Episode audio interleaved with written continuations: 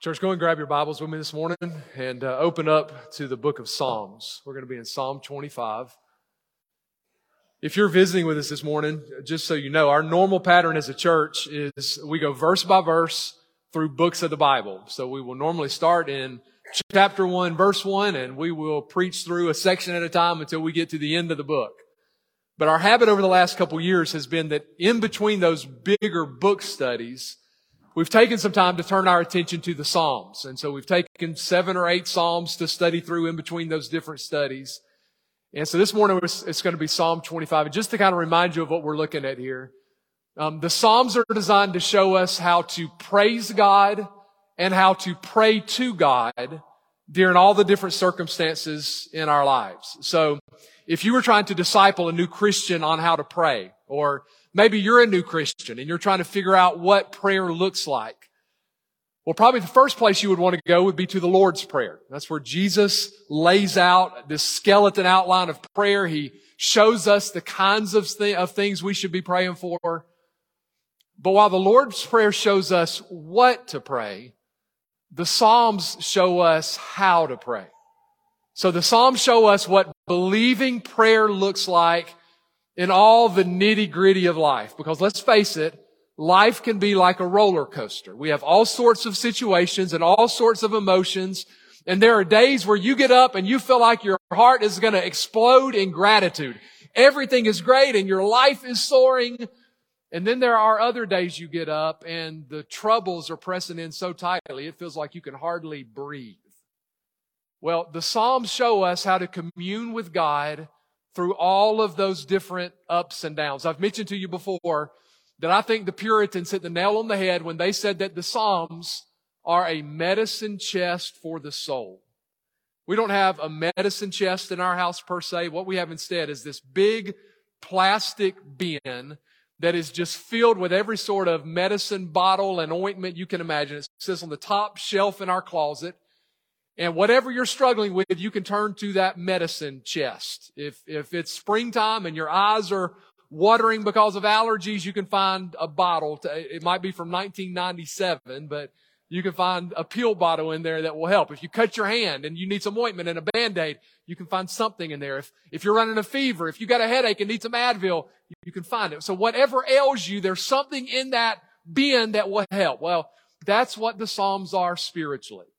They are a medicine chest for the soul.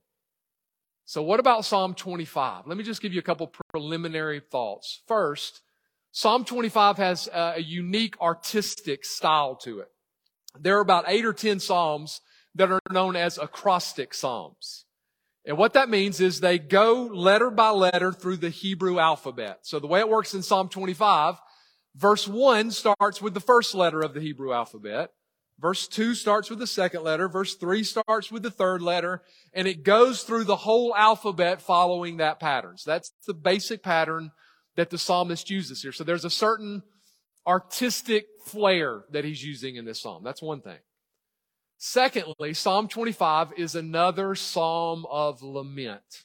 If you've been here during these studies, you know that psalms of lament show us how to pour out our hearts to God when we're suffering. And remember now, roughly a third of the Psalms are Psalms of lament. That tells us something. Why is it that God gives us roughly fifty Psalms that show us how to pour out our hearts when we're hurting? Well, He gives us so many because we better know how to pray when we're hurting. Because we're in a fallen world and life is going to be filled with suffering. And so lament is, is like the prayer language for suffering Christians. It shows us how to pray to God in our hurt. Okay, one other thing. Another thing you'll notice as we read this psalm in just a minute is there's no real clear flow to it. So lots of David's psalms, there will be a clear logical order. It's not hard to outline.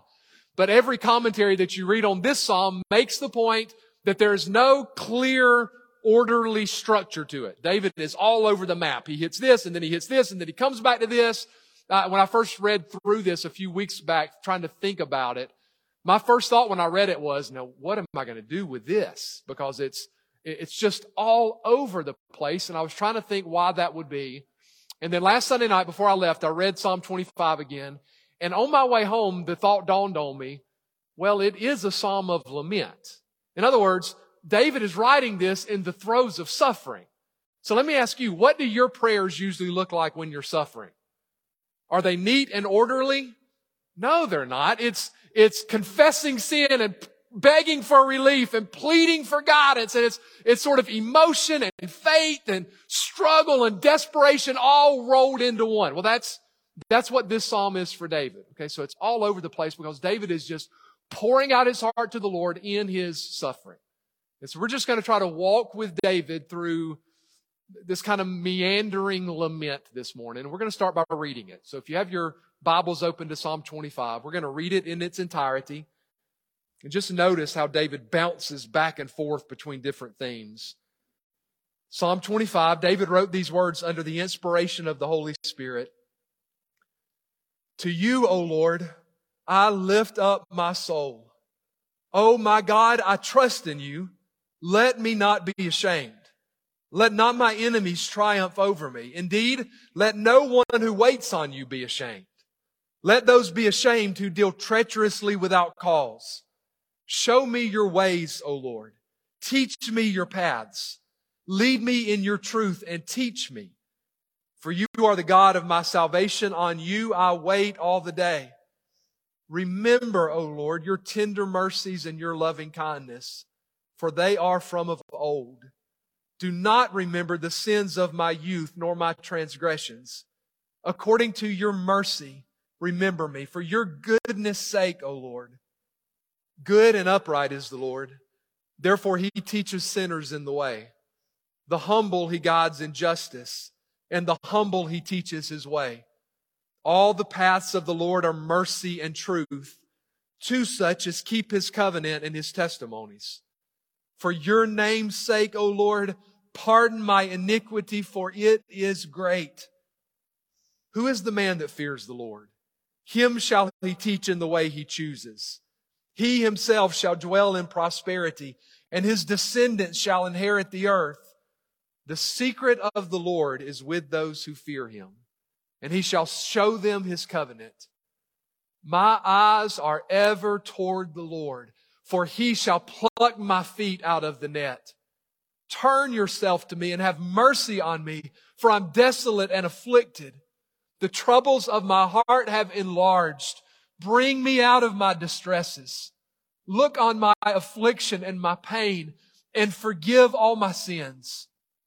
Consider my enemies, for they are many, and they hate me with cruel hatred. Keep my soul and deliver me. Let me not be ashamed, for I put my trust in you. Let integrity and uprightness preserve me, for I wait for you. Redeem Israel, O God, out of all their troubles. You see how it's all over the place? But there, there are three main requests that David bounces between in this, and that's what we'll see. There's a, there's a request for relief. There's a request for guidance, and there's a request for forgiveness. So you'll see that come up a lot. So let's just walk through this psalm. Here's the first thing David does. Number one, there is a declaration of faith.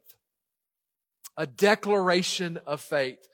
David says, to you, O Lord, I lift up my soul.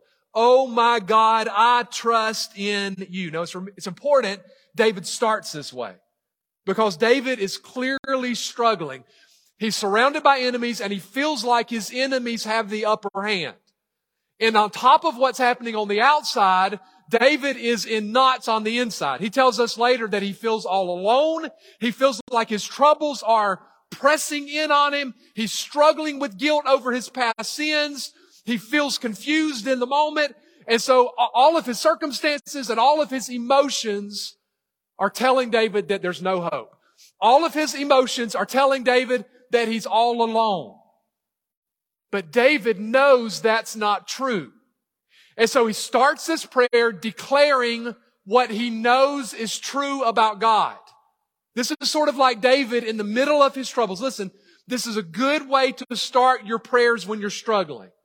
In the middle of this emotional turmoil, David starts by declaring what is true for him, what he knows is true about God.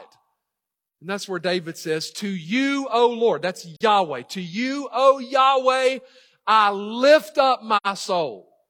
Do you remember that language from last week, that lift up my soul? Psalm twenty-four, where David says, who can ascend the hill of the Lord? And who can stand in the holy place? And what's the answer? He who has clean hands and a pure heart and does not, same language, does not lift up his soul to an idol. L- lifting up your soul to some, something is the idea of giving yourself over in worship, like you would lift up an offering at the altar. So to lift up your soul implies commitment and worship and surrender. So all of that is tied up in that phrase from David. So he starts this prayer by committing himself into God's hands. His circumstances are hard and his emotions are swirling, but David's heart and his life and his worship belongs to God. In fact, did you notice how personal the language is? David doesn't just address God by saying, oh God. He addresses God by saying, oh my God. And I should pause and say, oh my God is a prayer. It's not an exclamation. So if you're in the habit of using that phrase as an exclamation, stop. That's what's called taking God's name in vain. Stop doing it. This is a prayer from David, and David uses this very personal language. He's not just God, he's my God. And, and there's a history to that. Just like I wouldn't say that Courtney is a wife, I would say she is my wife. There's personalness to that, and there's history there, right? We have pledged ourselves to each other.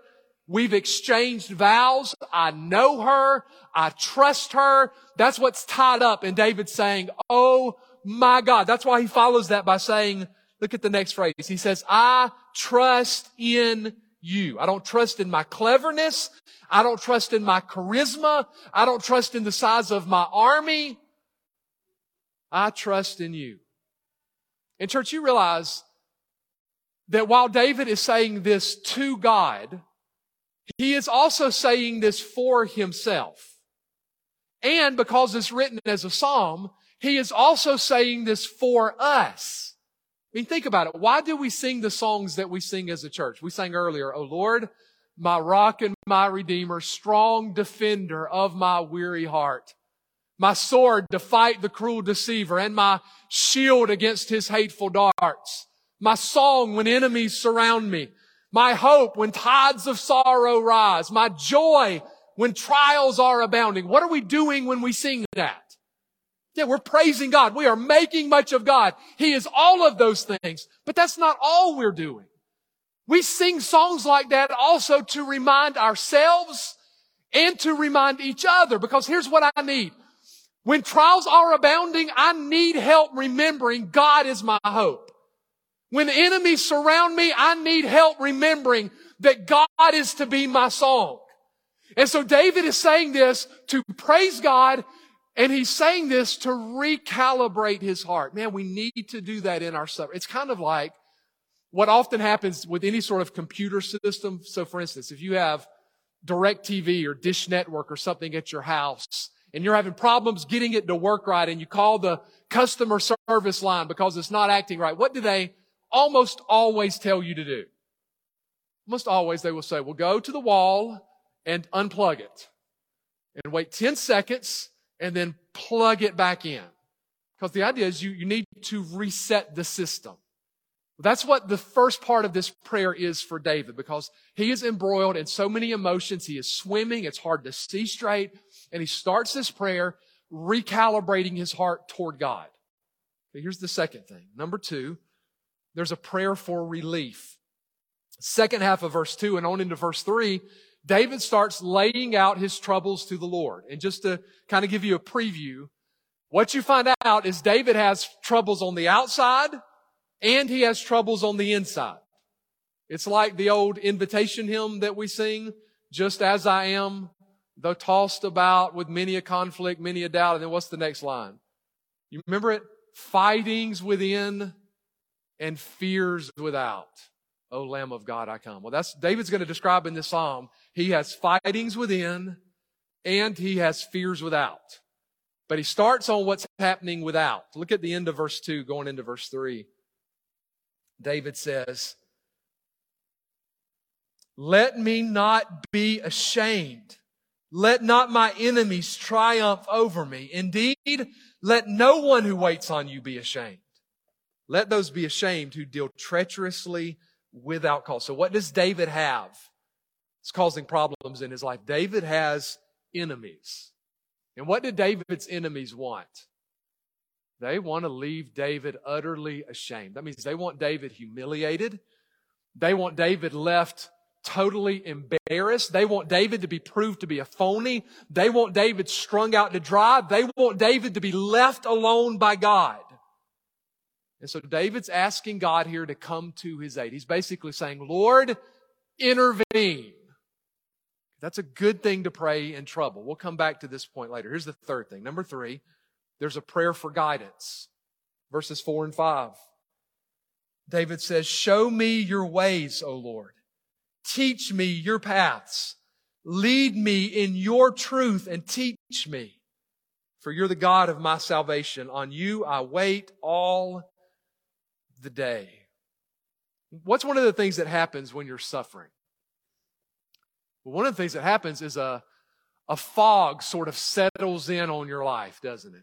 Where it, it can get where it's hard to know the next step.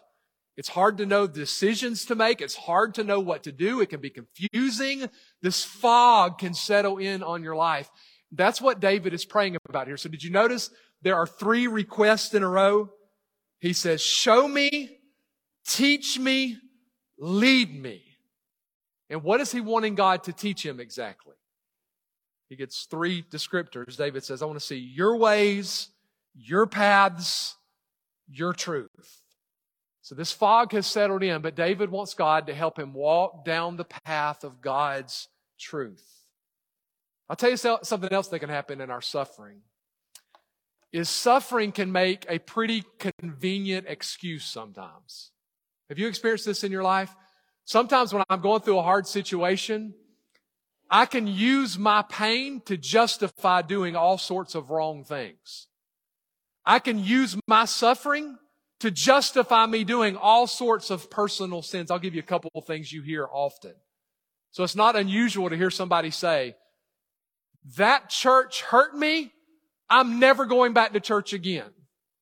Now, can it be true that a church can hurt you? Yeah. You know why? Because churches are filled with sinner, sinning people who found faith and or grace in Christ. So yeah, churches are filled with sinners. You're in a church long enough, you're going to be sinned against.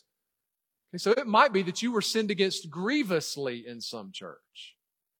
But, but that doesn't undo the fact that for you to now turn your back on Christ's bride, who he commands you to be in community with, is a personal sin between you and God. Or Or I'll tell you another example. You might have a spouse who betrayed you.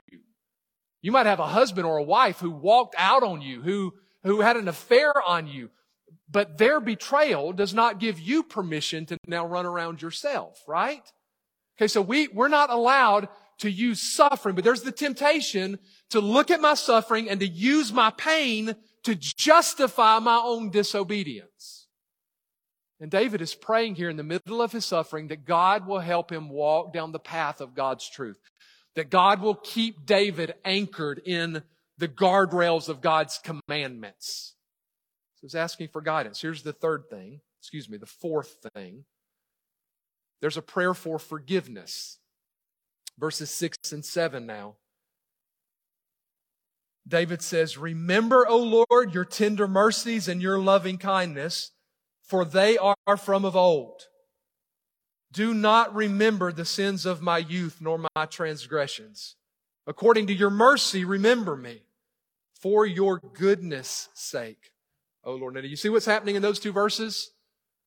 There are things that David wants God to remember, and there are things that David does not want God to remember. Do you see it? What does he want God to remember? He says, remember me based on your tender mercies and your loving kindness. That, The Hebrew word tender mercies there is an interesting word because it comes from the root word for womb. And the idea is it's, it's the affection that a mom has for the child of her womb. So think of a mom holding her six-month-old baby in her arms. What's that mom's disposition toward that child? Well, it's affection and it's protectiveness and it's tenderness and it's compassion all rolled together. Well, David is saying that's God's disposition toward his people. Like a mom's attitude toward the child of her womb. So remember me according to your tender mercies and according to your loving kindness. This is a word that we've seen a lot in the Psalms. It's the Hebrew word hesed. And I've made the argument that it is one of the most important words in the Old Testament. It's the Old Testament word for God's covenant loyalty. It's the word for God's steadfast, unbreakable love for his own.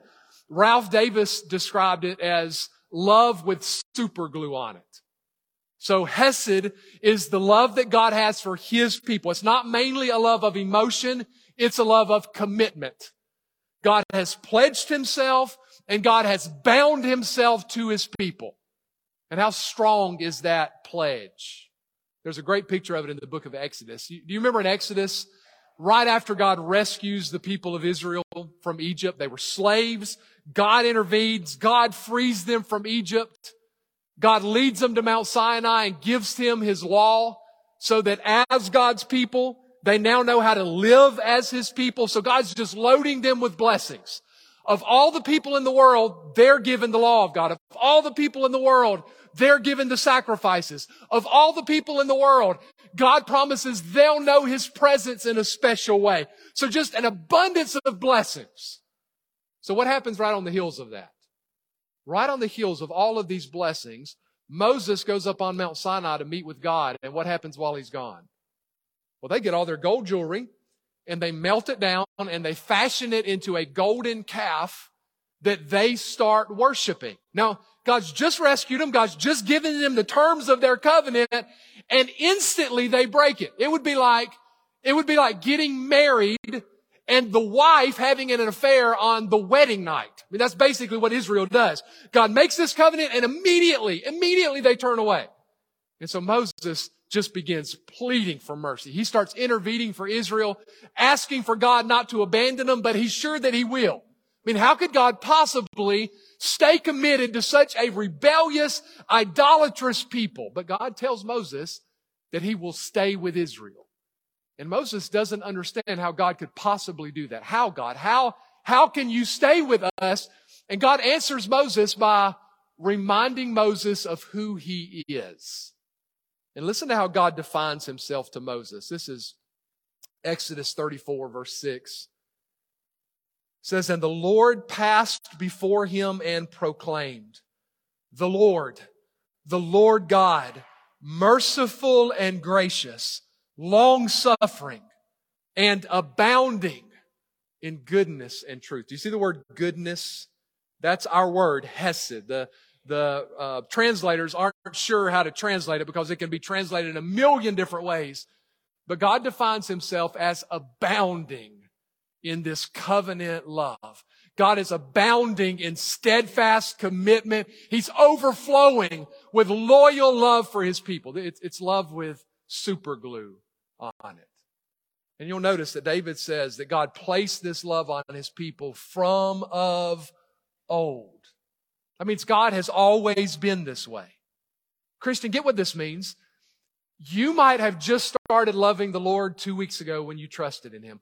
You might have just started loving the Lord thirty years ago when you came to faith.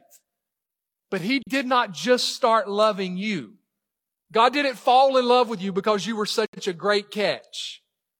God placed his love on you before you ever knew him. The way Ephesians one says it is that he chose us in Christ before the foundation of the world.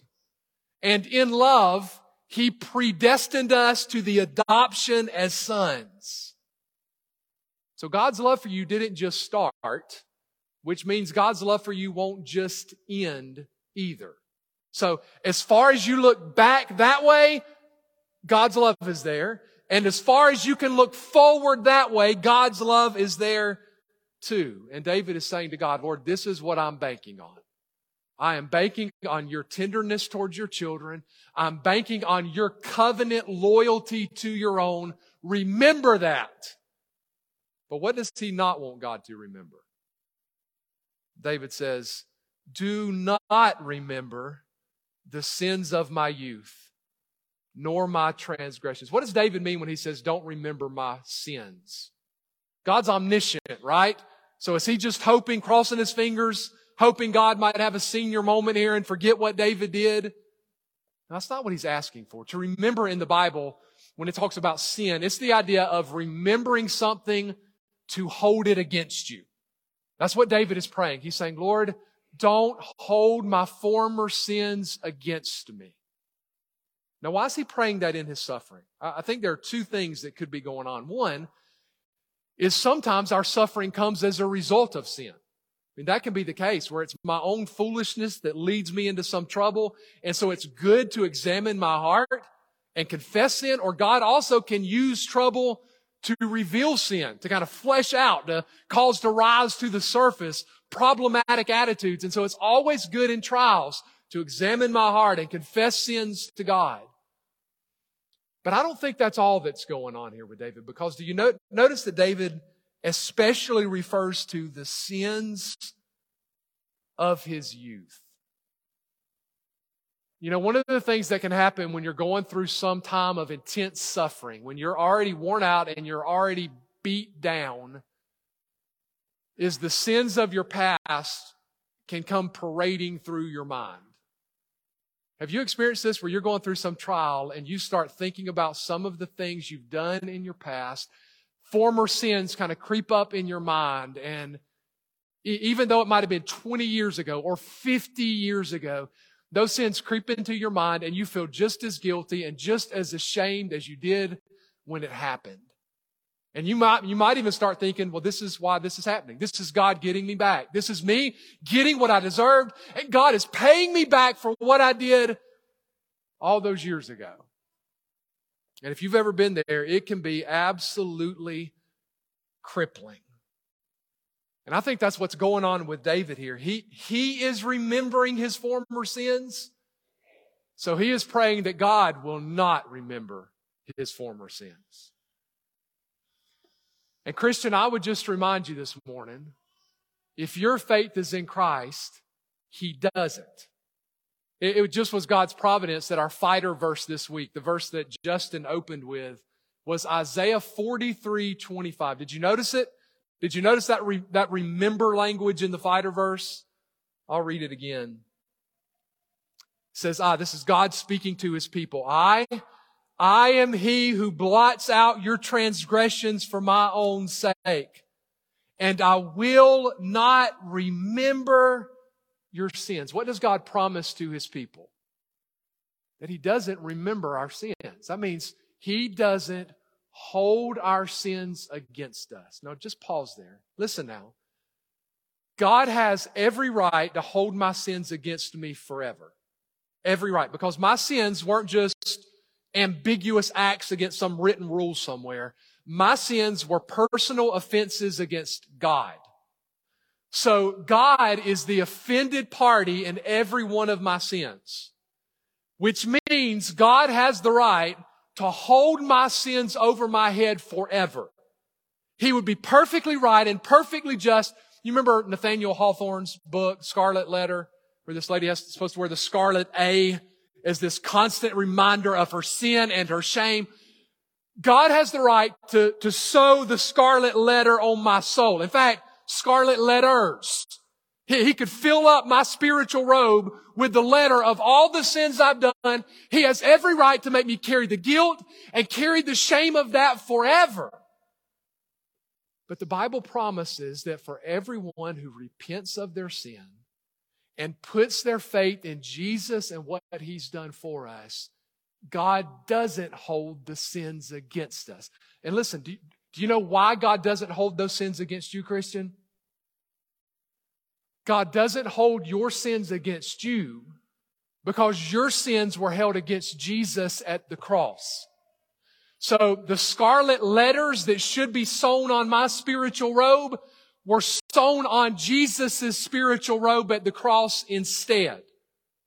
He bore the guilt. He bore the shame. So I don't have to live my life under this constant weight of shame and under this constant threat of guilt because He took it for us. So in Christ, He does not remember our sins. He's praying for forgiveness. Here's the fifth thing. We're back again to a prayer for guidance. Look at verses eight through ten. Back to a prayer for guidance. He says, "Good and upright is the Lord.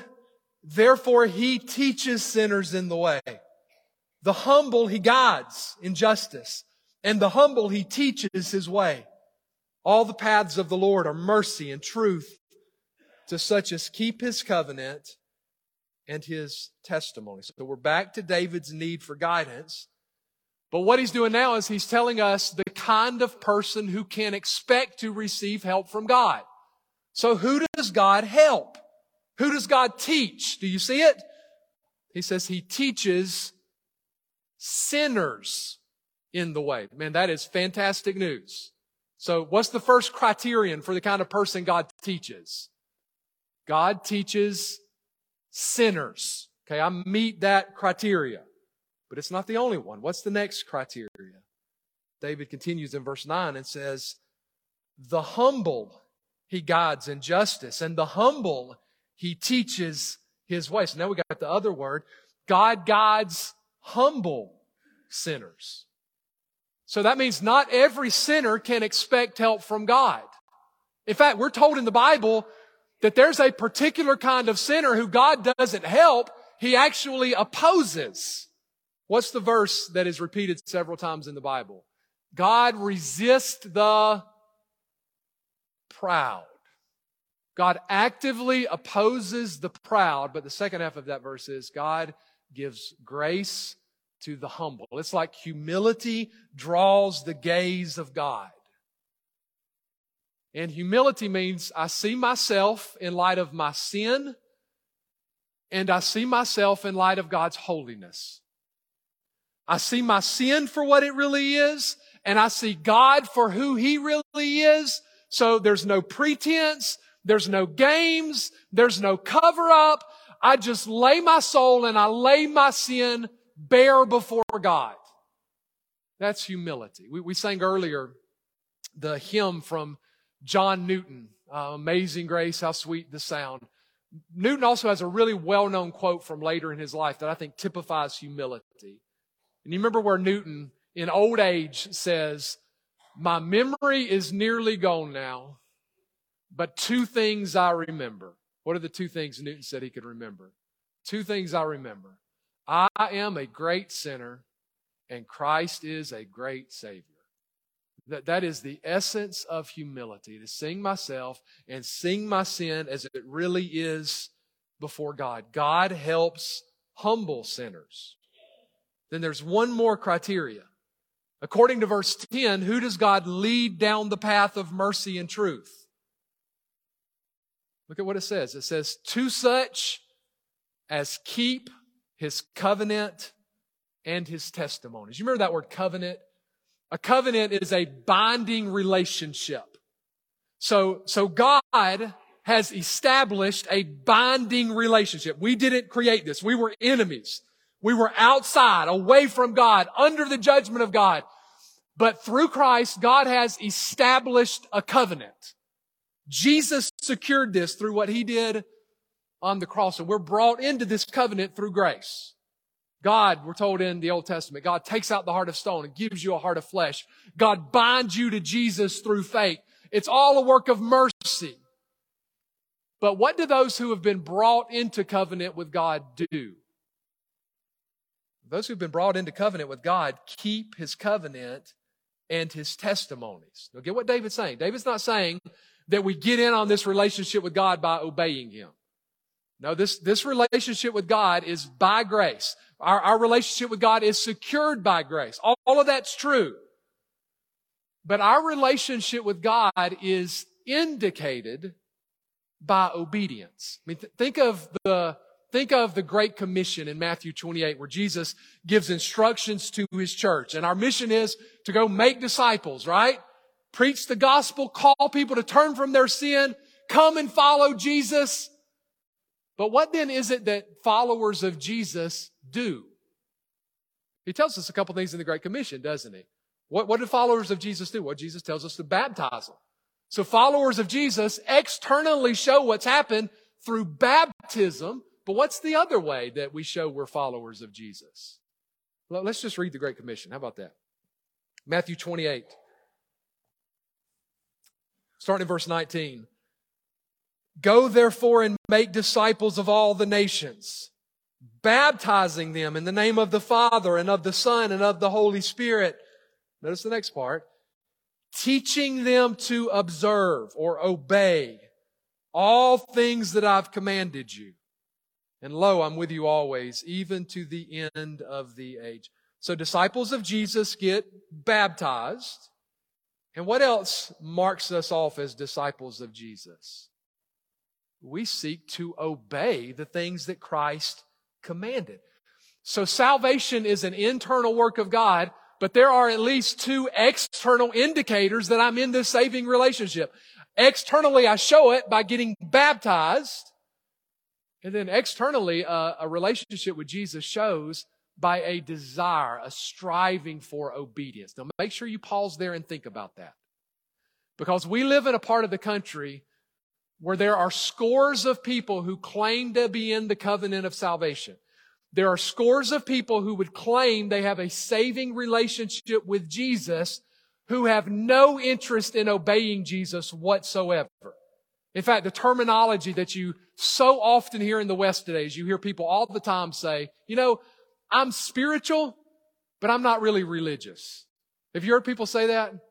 And normally what they have in mind is, I want some kind of connection with this higher being. I want to believe I have a connection to God or whoever is there. I just want to live my life my own way. I want a connection to this higher power, but my connection to this higher power comes on my own terms. It's not going to entail any disciplines. It's not going to entail any obedience. It's going to be, I'm going to write the terms of the covenant, in other words. You see how that is the most typical prideful Western way of thinking about God. I'm going to have a relationship with God, but I'll decide what that relationship looks like. Let me tell you, you will not decide the terms of that relationship. The God who made you decides the terms of that relationship. The God who made you decides who He is, who you are, and how you connect to Him. So yes, yes, Jesus is an atoning Savior. But Jesus is also an authoritative ruler. And you cannot have Him as Savior while at the very same time you reject Him as ruler. And so David is highlighting here those who, who can expect help from God. And what he's saying is, God gives this guidance to humble sinners who are in covenant with God. So he's not telling us so much how God guides us as much as he's telling us the kind of person that God does guide. You get that? He's, he's laying out the sort of person who can expect guidance from God. Humble sinners who are in covenant with God. That's who he guides. All right, here's the next thing. Number six, we're back to a prayer for forgiveness. Verse eleven. David says, for your name's sake, O Lord, pardon my iniquity, for it is great. I just want to highlight one thing there. What does David say about his iniquity? Does David say, Lord, please forgive me because what I did really wasn't that bad? Lord, please forgive me. I didn't, I didn't really mean it. What does David say? He says, pardon my iniquity, for it is great. In other words, pardon my iniquity, for it is immense. David doesn't try to minimize his sin. He sees his sin for what it is, which is one of the prerequisites for knowing God's forgiveness. Make sure you get this. God's grace towards sinners is overflowing. Paul tells us in Romans, where sin abounds, grace does much more abound. So this is fantastic. God's grace is higher and deeper and greater than the worst of our sins. But listen, the path of grace is the path of repentance. If you will not repent, if you will not call your sin what it is, you close yourself off to experiencing God's grace. One of the verses that most of us teach kids to memorize very early is First John one nine, right? If we confess our sins, He is faithful and just to forgive us our sins and to cleanse us of all unrighteousness. Wonderful promise. God forgives and cleanses sinners. But what's the prerequisite there? We have to confess. Confess is homologeo. It's legeo means to say, homo means the same. So it literally means we have to say the same thing. We have to say the same thing that God says about our sin. I have to agree with God's verdict on my sin to know His cleansing forgiveness. So as long as you, listen, as long as you agree with what your friends say about your sin, because you might have friends who say it's no big deal. We're living in a culture that most likely says whatever that sin is that's haunting you, you don't need to worry about it as, at all. As long as you agree with what they say about your sin, you close yourself off from God's cleansing and forgiveness. No, God requires that we say what He says about our sin. We side with God against our own sin. And where there's real repentance, there is the promise of deep forgiveness. Okay, so whatever that sin is that you're struggling with, that you're tempted to listen to the voices around you and go, it's not that big of a deal.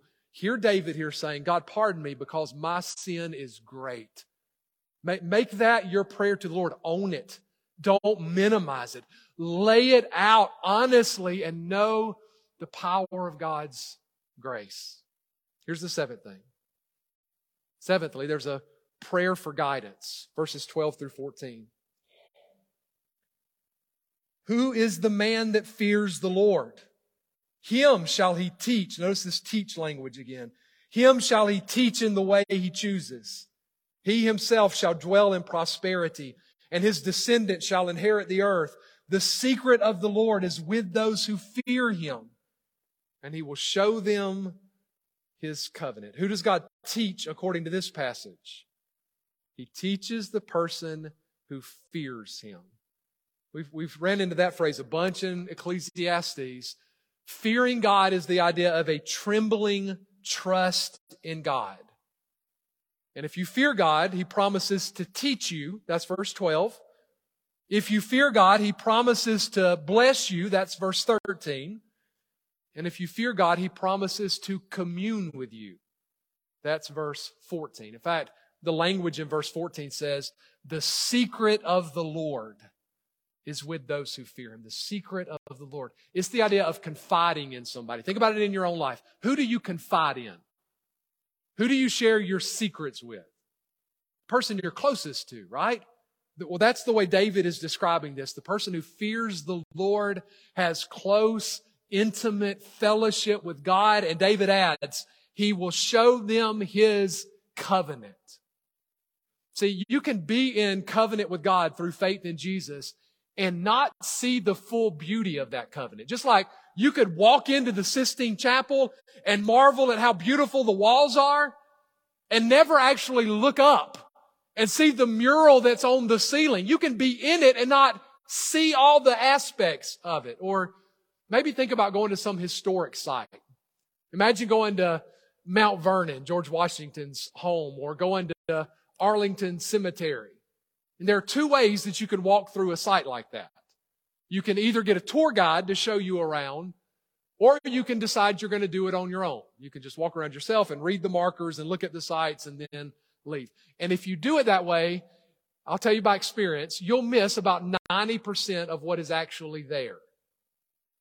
But if you have a tour guide, they can They can help you see all the richness and show you all the details that you would miss on your own. There's a richness to it and a depth to it that you didn't even know was there. And David is saying that's what God gives to those who fear Him. When you first put your trust in Jesus, man, your heart soared at the thought of being forgiven. Your heart, heart soared at the thought of your shame being lifted. But at that moment, you don't understand anything of the depth of election, or what it means to be adopted by God, or what glorification looks like in the Bible. But God promises that for those who fear Him, He unfolds the glories of the covenant. There's guidance that God gives. Then here's the last thing, number eight. There's a prayer for relief. Let's just read from verse fifteen through the end. David says, "My eyes are ever toward the Lord, for He shall pluck my feet out of the net. Turn yourself to me and have mercy on me, for I'm desolate and afflicted.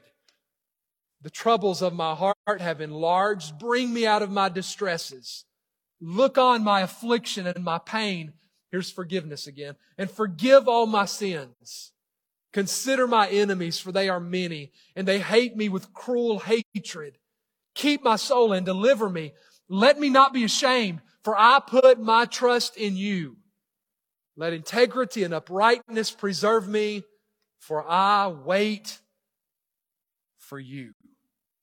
Now get what's happening here with David. How does David feel during all this? He says that he feels desolate. That means he's alone. He's afflicted. His troubles are enlarging. Yet in the middle of all this, David says that his eyes are fixed on the Lord. He's not turning away. Is David hurting? Yes. But is David still trusting? Yeah, let me ask you, let me ask it this way. Can your heart be breaking and your heart be clinging to the Lord at the same time? And the answer is yes. In fact, that sort of trembling trust honors God. That's what David is expressing, that mixture of pain and faith is blending together. And notice again, he said in verse twenty-one, "Let integrity and uprightness preserve me, for I wait for you." I think the integrity and uprightness he's talking about there is God's integrity and uprightness. That God had always done what was right by David. God had always been faithful to David. And so David is saying, I, I am not turning away from God now. It made me think this week of the uh, story of the church father Polycarp. You might remember the story. But Polycarp was a first century Christian. He was actually discipled by the Apostle John. And he lived a very long life. And in Polycarp's old age, he was arrested by the Roman authorities and dragged before the magistrate. And he was commanded to say, "Caesar is Lord." You'll remember that was one of the huge sticking points for first century Christians, is the Romans required their citizens to burn a pinch of incense to the emperor and to say, "Caesar is Lord." But Christians wouldn't do it. They would only say, "Jesus is Lord." So Polycarp was dragged in front of the authorities and commanded that if he did not curse Jesus and say, "Caesar is Lord," that they were going to burn him at the stake. And just before they burned him at the stake, Polycarp said, eighty-six years I have trusted him, and he has done me no wrong. So how could I now curse the King who saved me?" You see what he's saying? He's saying, He has always been faithful to me, so how could I turn away now? That, that's what David is saying at the end of this psalm. His lifestyle. And Christian, your life is a testimony of God's faithfulness. It is one long story of God's goodness and God's mercy and God's strength in your difficulties. And so David says, "I wait for you." You might have even noticed that prayer shows up three times in this psalm. "I wait for you." That means, God, I trust in your timing. I trust in your wisdom. I trust in your plan. And he ends it by expanding it. Verse twenty-two, and we're done.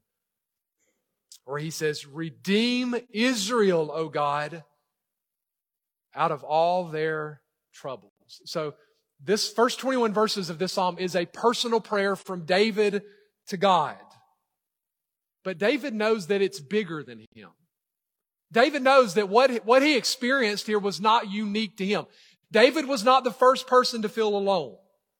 David was not the first person to feel overwhelmed by guilt about his past sins. David was not the first person to feel like his enemies had him surrounded. David was not the first person to, to hurt so bad it felt like he couldn't breathe. And so what David is doing in these last few verses is he's reminding us that his prayer is our prayer. Christian, do you need guidance? You need forgiveness?